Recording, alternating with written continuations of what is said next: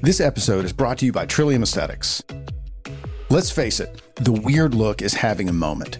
When you look around at celebrities, strange looking eyes, overfilled lips, puffy cheeks, and faces that don't seem to move at all are common. You've probably started seeing this around you at the store or when you're out with your friends. Trillium Aesthetics is the place to go for non surgical treatments that keep people wondering Did she have something done? What does she do to get such beautiful skin? The team at Trillium Aesthetics prides itself on results that whisper but don't shout. If you're looking for non surgical treatments to brighten up a dull winter complexion, add a little pout to your lips, or erase some pesky smile lines, call the team at Trillium Aesthetics. Schedule online on their Instagram page at trillium underscore aesthetics or visit the website trilliumaesthetics.com.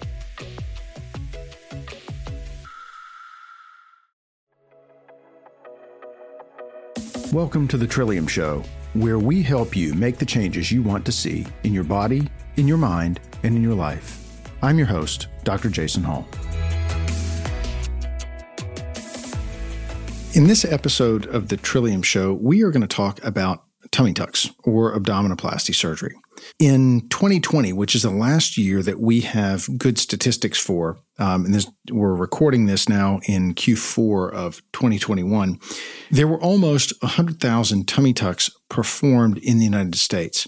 96% of those, as you might guess, were females. The tummy tuck ranks number six in popularity of cosmetic plastic surgery procedures performed right ahead of breast lift surgery. Most of the patients who undergo tummy tuck surgery fall in the range of 40 to 54 years old, but there are tummy tuck patients which have surgery that are in all age groups, starting in their 20s all the way up to their 70s.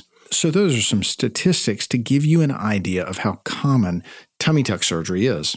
Now, before we get into the nuts and bolts of abdominoplasty surgery, I'll give you a little outline as to what we're going to talk about today. So, in today's episode, we are going to go over a few different things.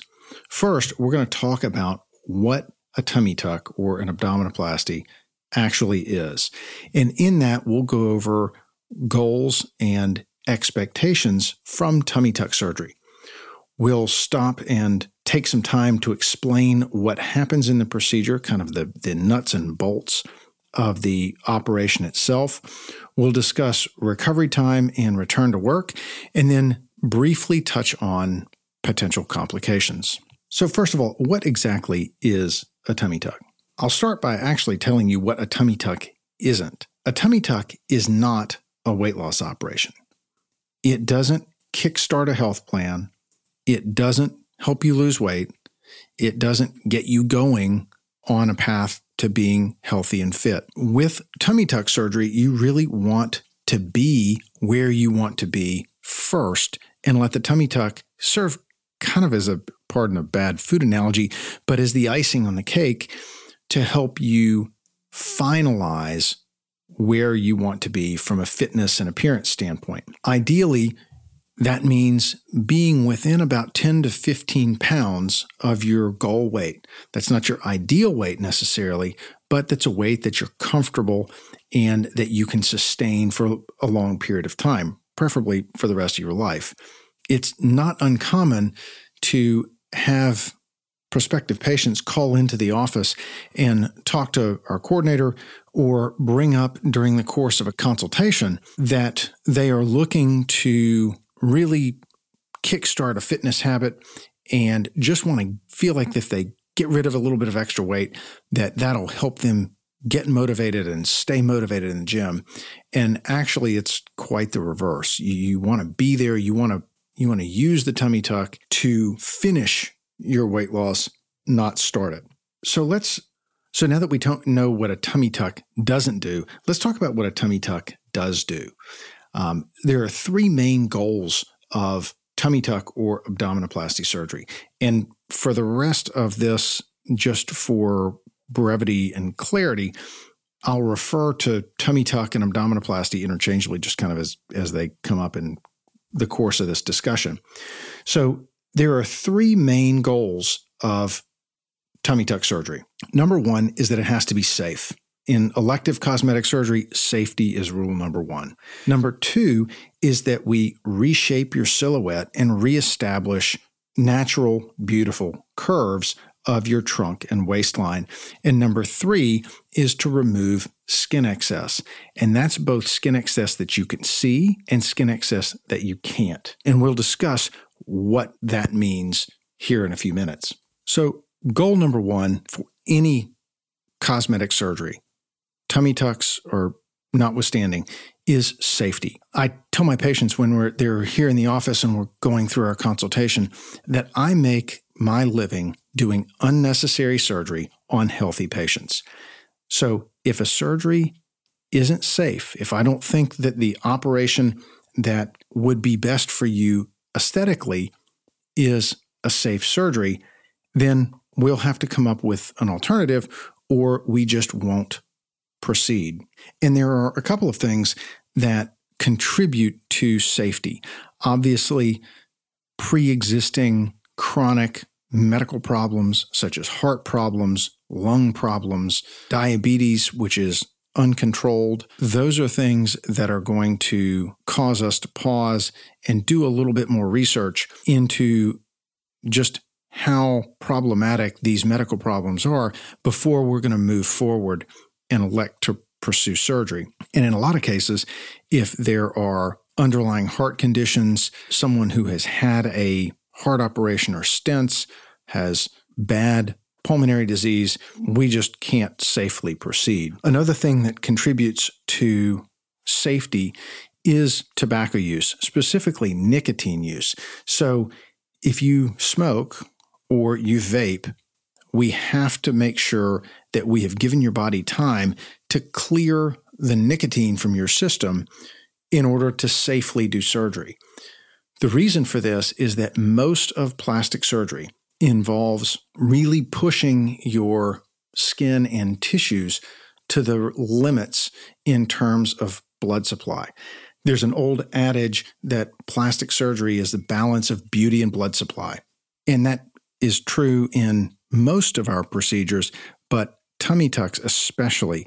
And when we get to talking about the procedures, we'll see why that is. But what we do is we detach skin from a lot of its big, healthy, robust blood supply, stretch it as tight as we feel is safe, and then expect it to heal with an inconspicuous, very nice scar. And we rely on the microcirculation, so very, very small blood vessels in the skin, to really make that skin flap, was what we call it, survive. What nicotine does is it chokes those little tiny blood vessels, that microcirculation in the skin, it damages those vessels. It causes those vessels to clamp down and constrict so they don't get enough blood flow through them. What that means for you as the patient is that our skin flaps are much more delicate they don't heal as well, and they're much more prone to being stretched past their limits and dying. And with a tummy tuck surgery, that can be a total disaster. So, for any surgery, but specifically tummy tucks, if you're smoking, you need to stop for six weeks beforehand and then continue to not smoke for six weeks afterwards. That gives us time for, for the nicotine to clear your body, let your let your body heal. And at that point, you're now a non-smoker. There's no point in starting again. The third thing that contributes to safety, especially in body contouring procedures, relates to your body mass index or BMI. And the BMI is a an index sort of ratio that we use which relates height to wait. It's not perfect, it's not accurate in all patients, but it gives us a good marker for where you are in terms of body composition. We've, as a group of plastic surgeons, we have looked at outcomes from body contouring surgery, and what we see is that the incidence of severe complications, life threatening complications, such as blood clots, um, what we call a DVT or PE, where you get a blood clot in your vessels of your lower leg that can break off and go to your lungs, which can be fatal. Those things are much more prevalent in patients who have a body mass index or BMI of over 30. And so, for safety's sake, I put a hard stop on body contouring surgeries in patients with a BMI of less than 30.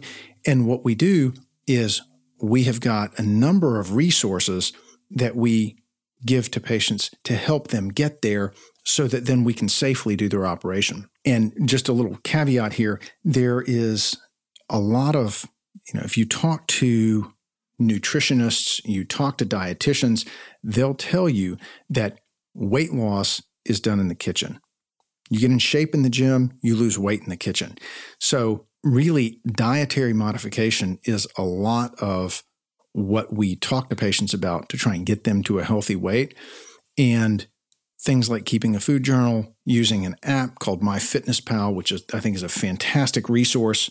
If you're looking to lose weight and have never used MyFitnessPal, it is a great tool. I lost about 20 pounds on just using MyFitnessPal and doing nothing else um, about eight years ago.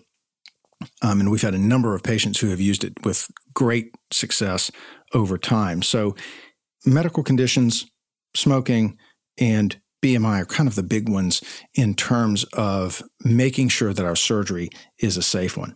So, it brings us to our second goal, which is giving you curves.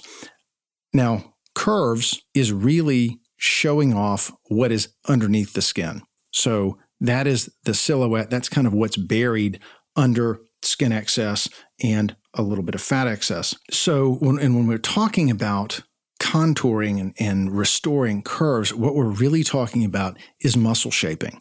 And that's something that is not really talked about much, but is a huge part of what makes an abdominoplasty what it is.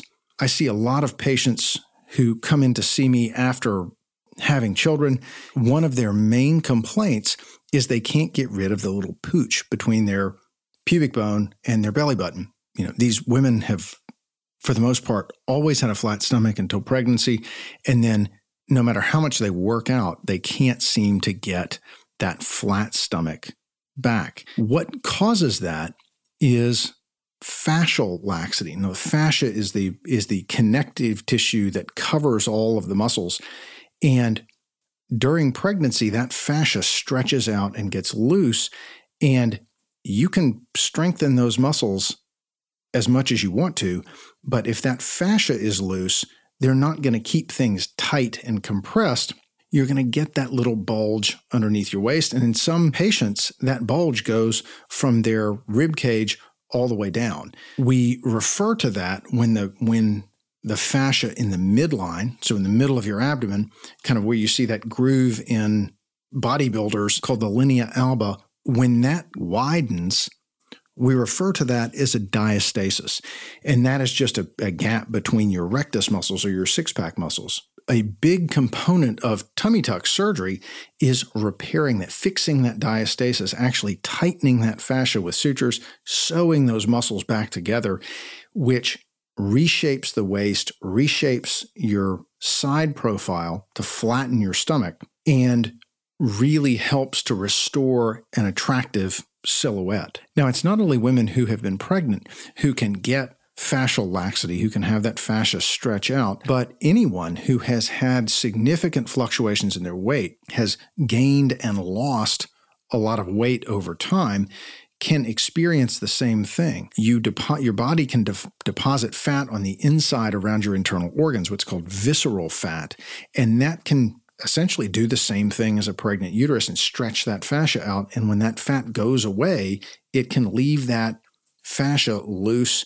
and cause that protruding abdomen that doesn't seem to get better. The same procedure, surgically tightening that fascia back to where it should go, really helps to reshape things in that regard. Now, muscle shaping is one part. This is also where liposuction can play a role. And now I incorporate liposuction. I think a lot of plastic surgeons these days incorporate liposuction into almost every abdominoplasty that they do. Um, and what that is for is to remove stubborn areas of fatty accumulation, um, around the waist, remove those stubborn areas around what we call the flanks, and help restore that hourglass figure that a lot of women are looking for. So, restoring curves is goal number two of tummy tuck surgery. So, that brings us to our third goal, which is removing excess skin. And this is what a lot of people think of when they think of tummy tuck is removing skin. So, the same factors that cause fascial laxity can also damage the elastic properties of the skin, which means it doesn't bounce back as easily as it did years before. Those factors can be pregnancy, significant fluctuations in weight, even prior surgeries, C sections, and things like that can damage the skin and cause contour irregularities that we address during the course of a tummy tuck. C section scars, especially, can cause tethering down at the bottom portion of the abdomen just above the pubic bone, which makes the skin excess appear worse. And this is what I hear a lot of women when, when we're discussing abdominoplasty surgery in the office talk about having a flap or a little shelf in their lower abdomen that just drives them crazy because they can't get rid of it.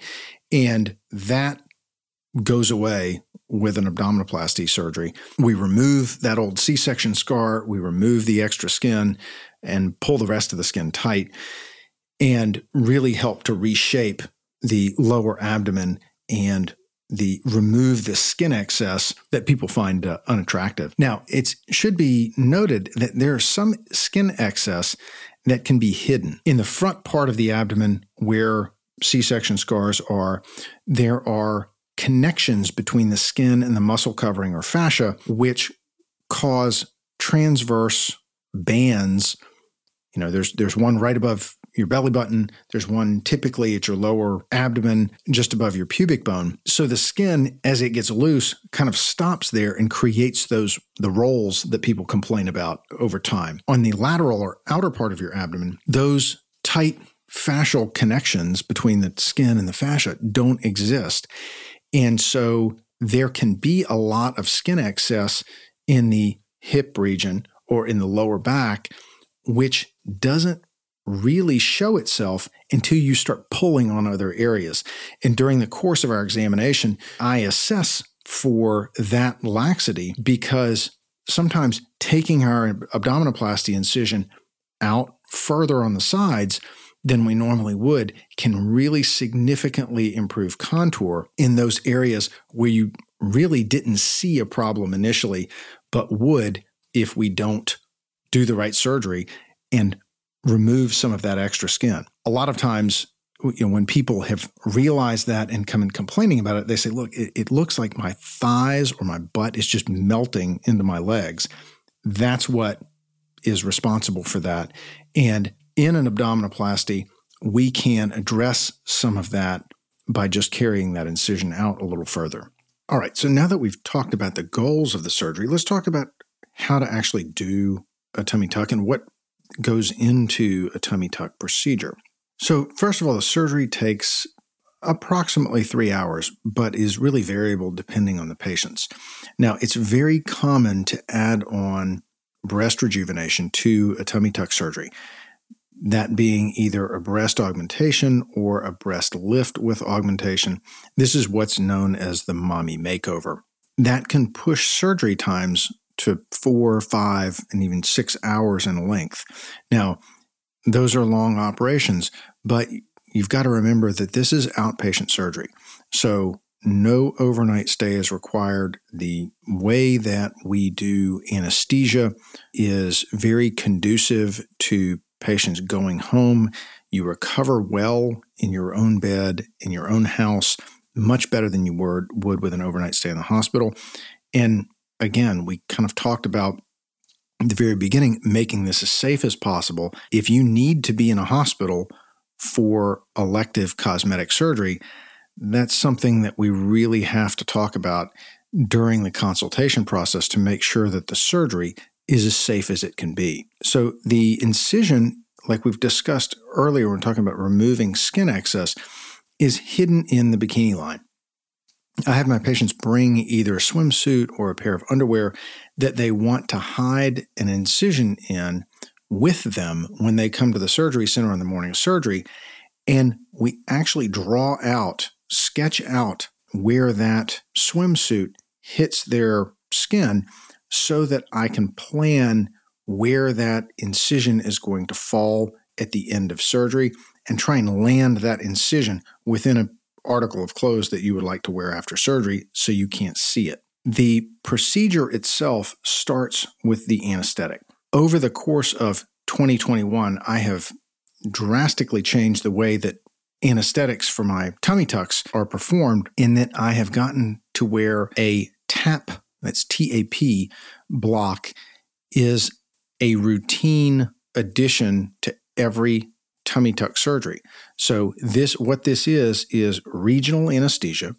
So I have a portable ultrasound machine that plugs into an iPad that in the operating room after you're asleep before anything is even done, we use that ultrasound to find where the nerves that give you sensation to your abdominal muscles, to the skin of your abdomen, come out between the muscles of your side. And then while we're looking at it with an ultrasound, put a needle and flood that area with local anesthetic. This accomplishes a couple of different things.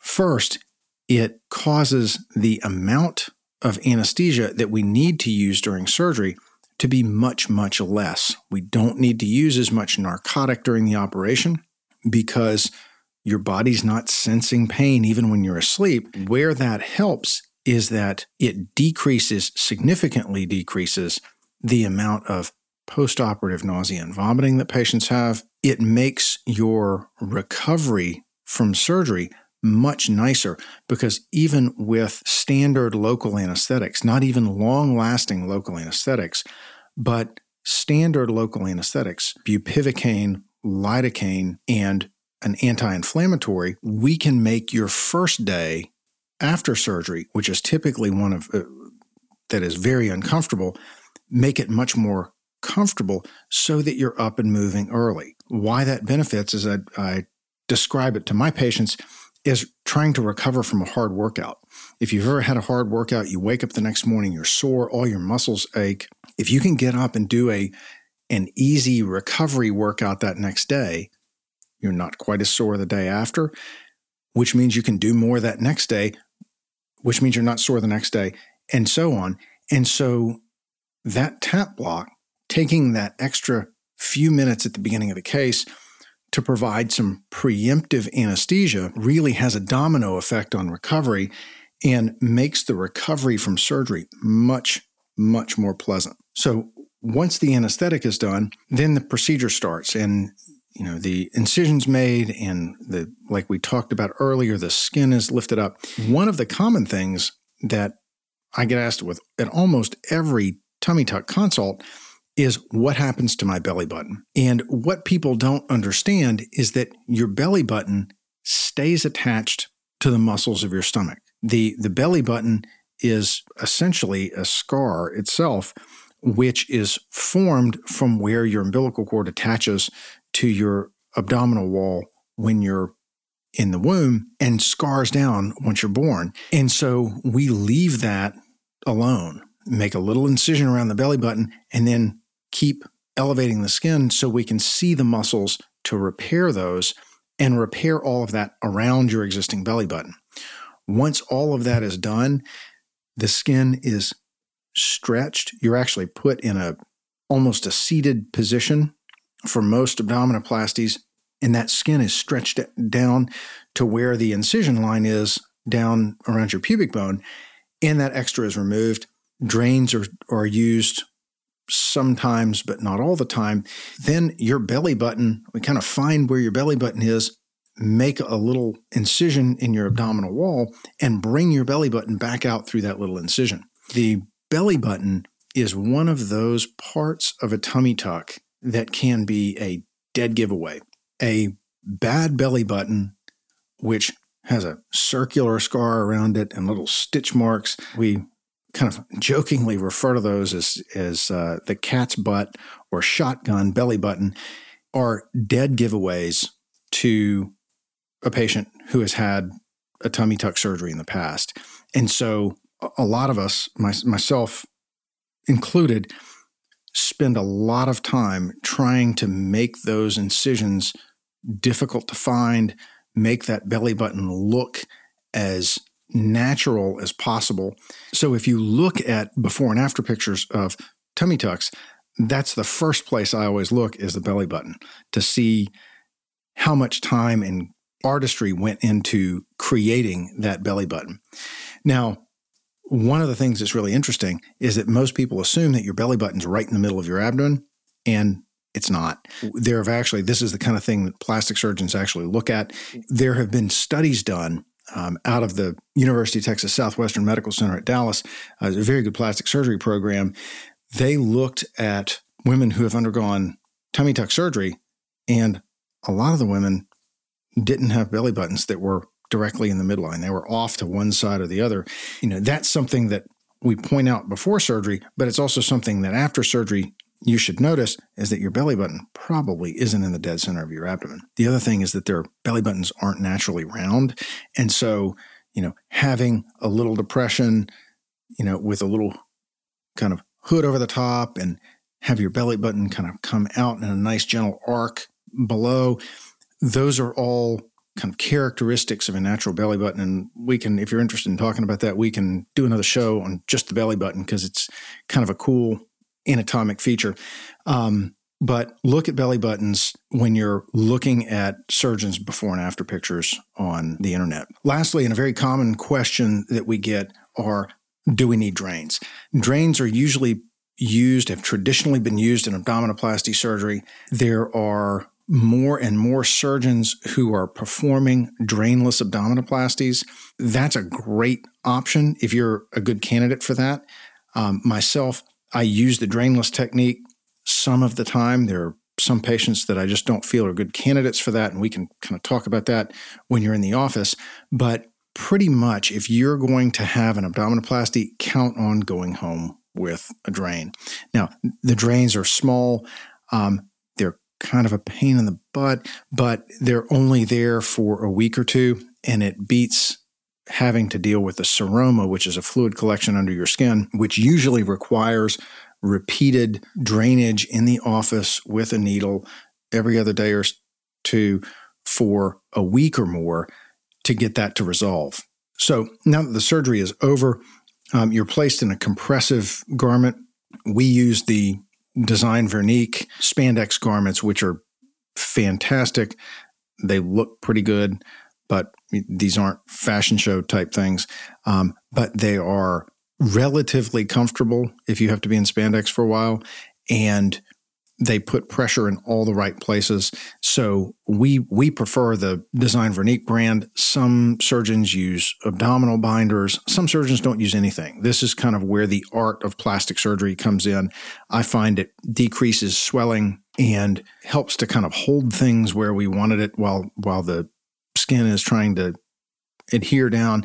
So I like having my patients in a, in a garment. Not every surgeon does.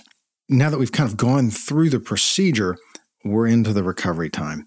And this is where a lot of questions about abdominoplasty come up is what is the recovery like? People hear that it's just a terrible terrible recovery process.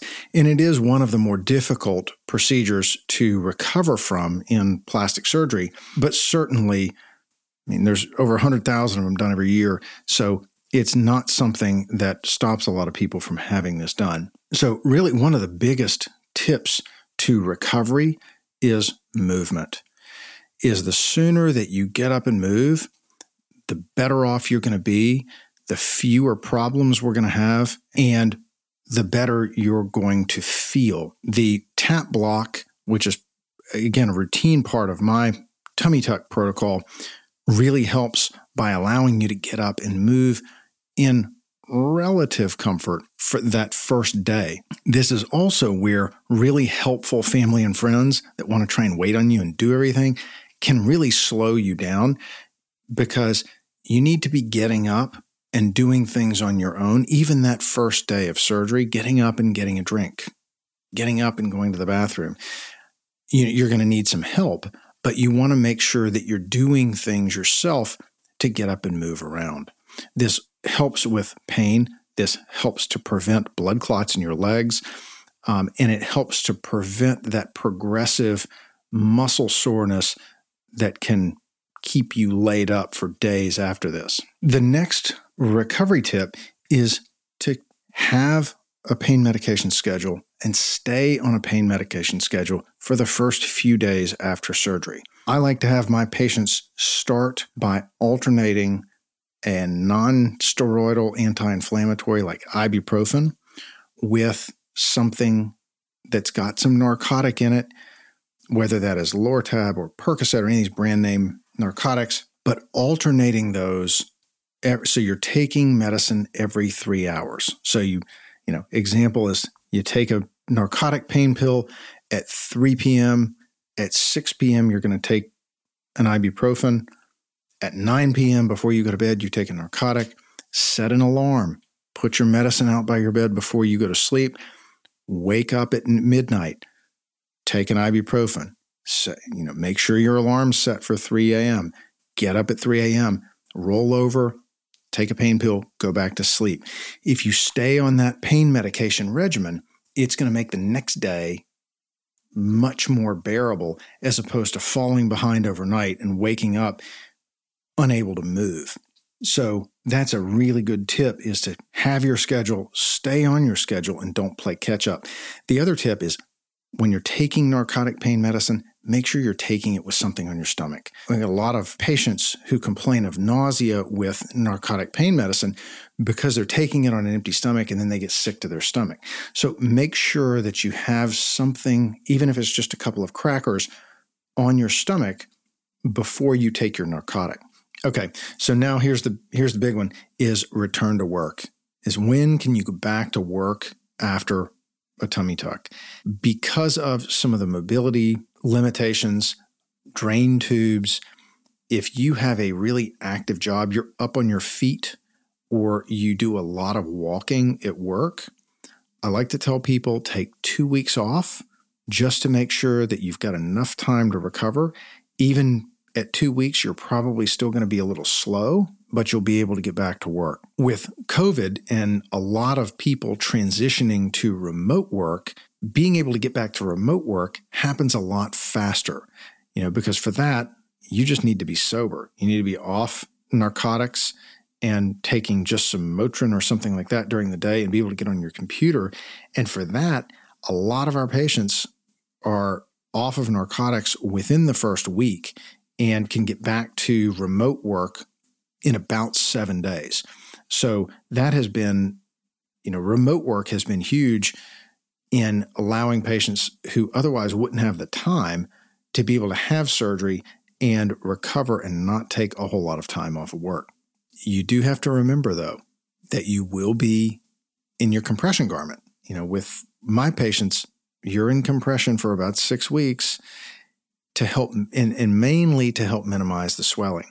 A lot of our patients do get a second garment just to be able to rotate the two, but it does, I won't lie to you, the garment gets a little bit old. One tip that a patient of ours had was to get a pair of the kind of full body Spanx. They're not as compressive as the design Veronique garments, but they look a lot better. They hide under clothes and they will give you some support during the day. So that's been a trick that that some of our patients have have come to. And then, you know, lastly, exercising, you're not going to really feel like it honestly. It, it's going to be six weeks before you're going to really want to get back to exercise. That's when I want you out of the gym, is for about six weeks.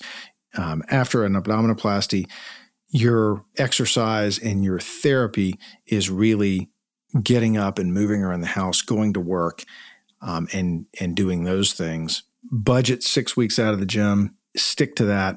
And really that should be one of the things you consider when you you look at timing is making sure you have enough time to recover. Lastly we've got to talk about complications. Now nobody wants to talk about complications. Nobody really ever mentions the complications. You really don't hear much about the complications until you're a consult but you have to understand that cosmetic surgery is still surgery. There is no surgery that is complication free. Now, fortunately, the incidence of complications with elective tummy tuck surgery is low, but things still happen. I kind of group these as two categories of problems. There are the problems with the lowercase p, which are small problems, minor, annoying, but really don't compromise your long term outcome or compromise your health or risk your life. And then there are the capital P problems. These are big problems. These are serious issues that can and sometimes are life threatening. Um, and these are the ones that we really work hard to pick out and prevent before surgery. So let's talk about the small p problems. Um, things like suture spitting, which is where you know some of the dissolving sutures that we use to close the incision, the, the ends of those can start poking through the skin and cause a little open spot in the incision line.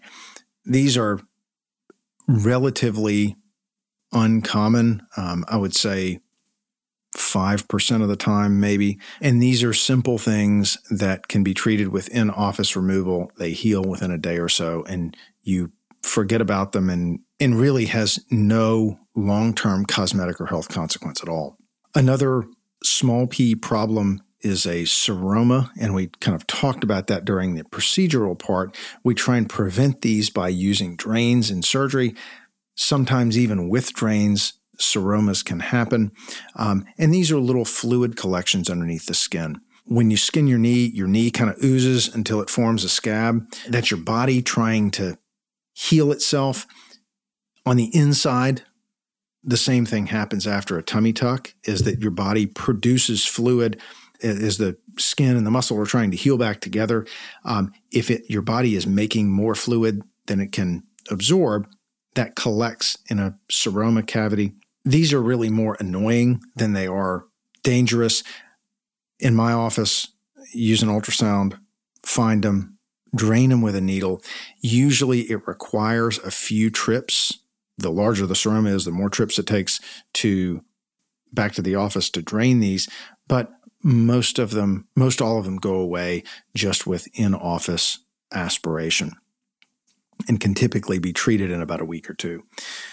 Wound infections are another things. These are these can be relatively mild, some redness, swelling, and tenderness, a lot of times around drain sites. These typically will show up about 10 days after surgery and can usually be treated with a short course of antibiotic pills without any real issue.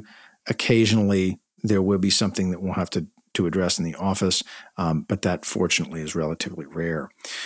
So, large P problems. And again, these are the things that fortunately are really rare, um, as in you typically will read about these in the paper. And these are the life threatening problems that we take very seriously in the front end to try and prevent. These are things like DVT or pulmonary embolism. These can be and are fatal problems. Um, there are lots of things that we use to assess your risk on the front end of surgery to make sure that we take every precaution necessary. Um, and so that's a that's a reason that during the preoperative discussion, we ask a bunch of questions about health history and previous clots and birth control pills and things that we know are risk factors for DVT and PE.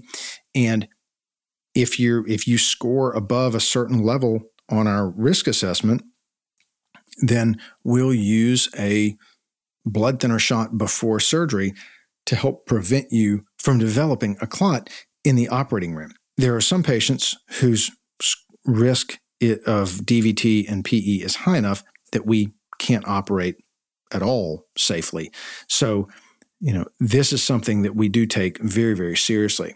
The other thing is hematoma, which is a blood clot under the skin. These also, fortunately, are very rare and can sometimes be large enough and serious enough to require a blood transfusion. These do re- typically require drainage in the operating room, and so is also something that that we take great care in preventing these from occurring in the first place.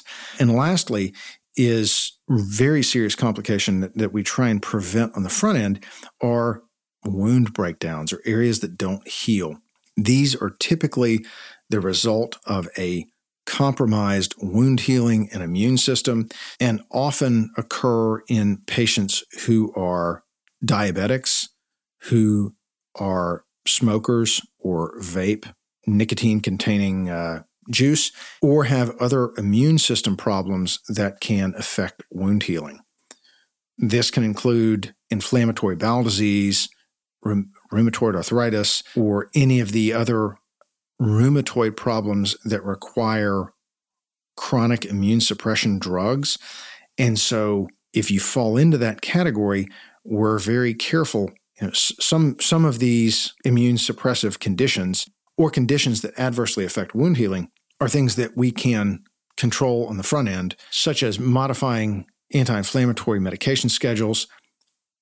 And some of these conditions, such as poorly controlled diabetes or significant smoking, we just have to say no on the front end that and eliminate that as being a risk factor because a wound breakdown in a tummy tuck is a terrible complication because these wounds typically are large. The skin is tight to start with, so there's no extra that we can use, recruit to try and close a wound. So you're left with a large wound that has to heal in on its own, which can take months to resolve and also typically looks terrible. So, for that reason, we're, we're very vigilant up front on trying to prevent wound breakdowns as well as all of the other big P problems that we talked about just a minute ago. So, abdominoplasty surgery is far and away one of the more common cosmetic surgeries that's performed in the United States. It is a safe procedure. It is a procedure with a very high satisfaction rate. And I think it's important that when you're considering an abdominoplasty, that you keep in mind the three goals that we discussed at the very beginning of the podcast, which are it has to be done safely, that a tummy tuck really is to give you your curves back.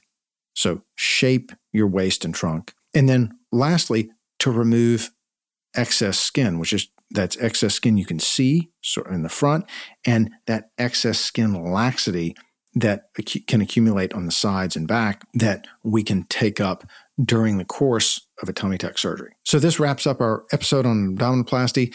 We've got a couple of topics that we can pull out and really make uh, make podcast episodes of their own, uh, such as anesthesia, talking about drains and belly buttons and things like that. So stay tuned for those upcoming shows. Hope you'd enjoyed it, and we'll see you next time. Thanks for listening to The Trillium Show. You can keep up with the latest on the podcast at jhallmd.com. Be sure to follow us on Spotify, Apple Podcasts, or wherever you listen to podcasts. If you want to connect with us on social media, you can find us at jhallmd on Instagram and Twitter, and Dr. Hall Plastic Surgery on Facebook. Remember, be the change you wish to see in the world.